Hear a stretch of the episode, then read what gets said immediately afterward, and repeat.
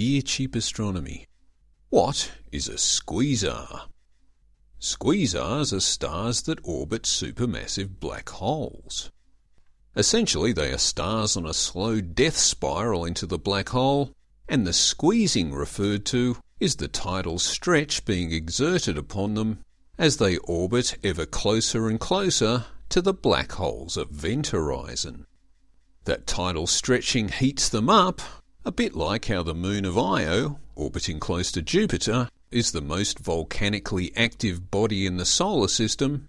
So, squeezars are unusually hot, and they're also unusually fast. Much as water spiralling into a plug hole speeds up as it gets caught up into an increasingly tighter radius, stars around a black hole are accelerated within the black hole's steep gravity well.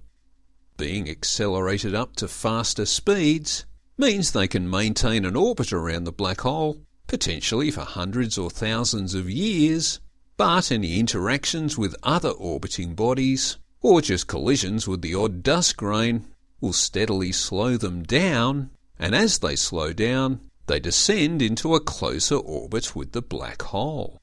And once tidal stretching really kicks in, that is, the pull of gravity on their near side becomes substantially greater than the pull of gravity on their far side, they really then do commence a death spiral, since the extra heat generated and radiated away represents a loss of orbital momentum energy.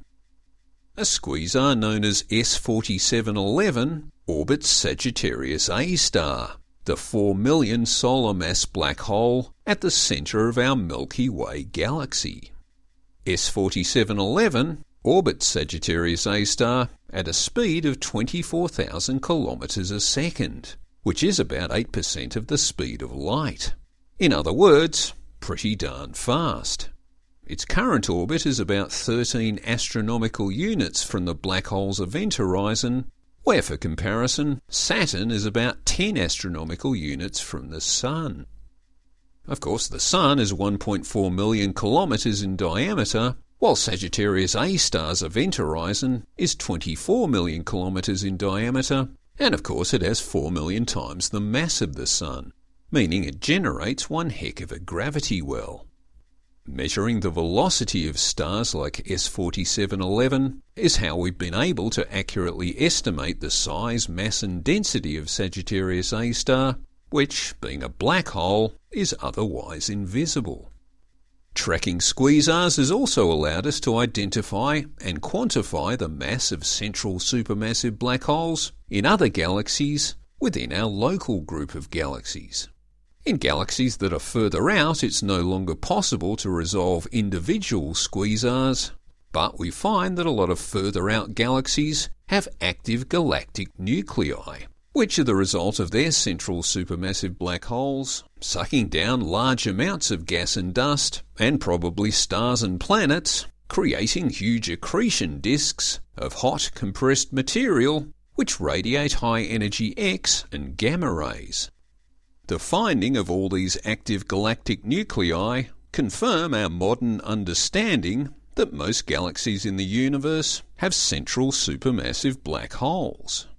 The fact that we see active galactic nuclei at the centre of galaxies at great distances, while we most often see relatively quiet supermassive black holes at the centre of close galaxies, may just be because the further away we look, the further back in time we look.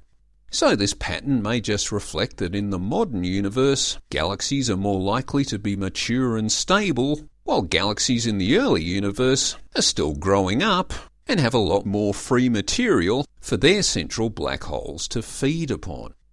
The original paper which proposed the name squeezars, Alexander and Morris two thousand three, proposed that the stars spiralling in towards supermassive black holes should have atypical luminosities for their spectral class.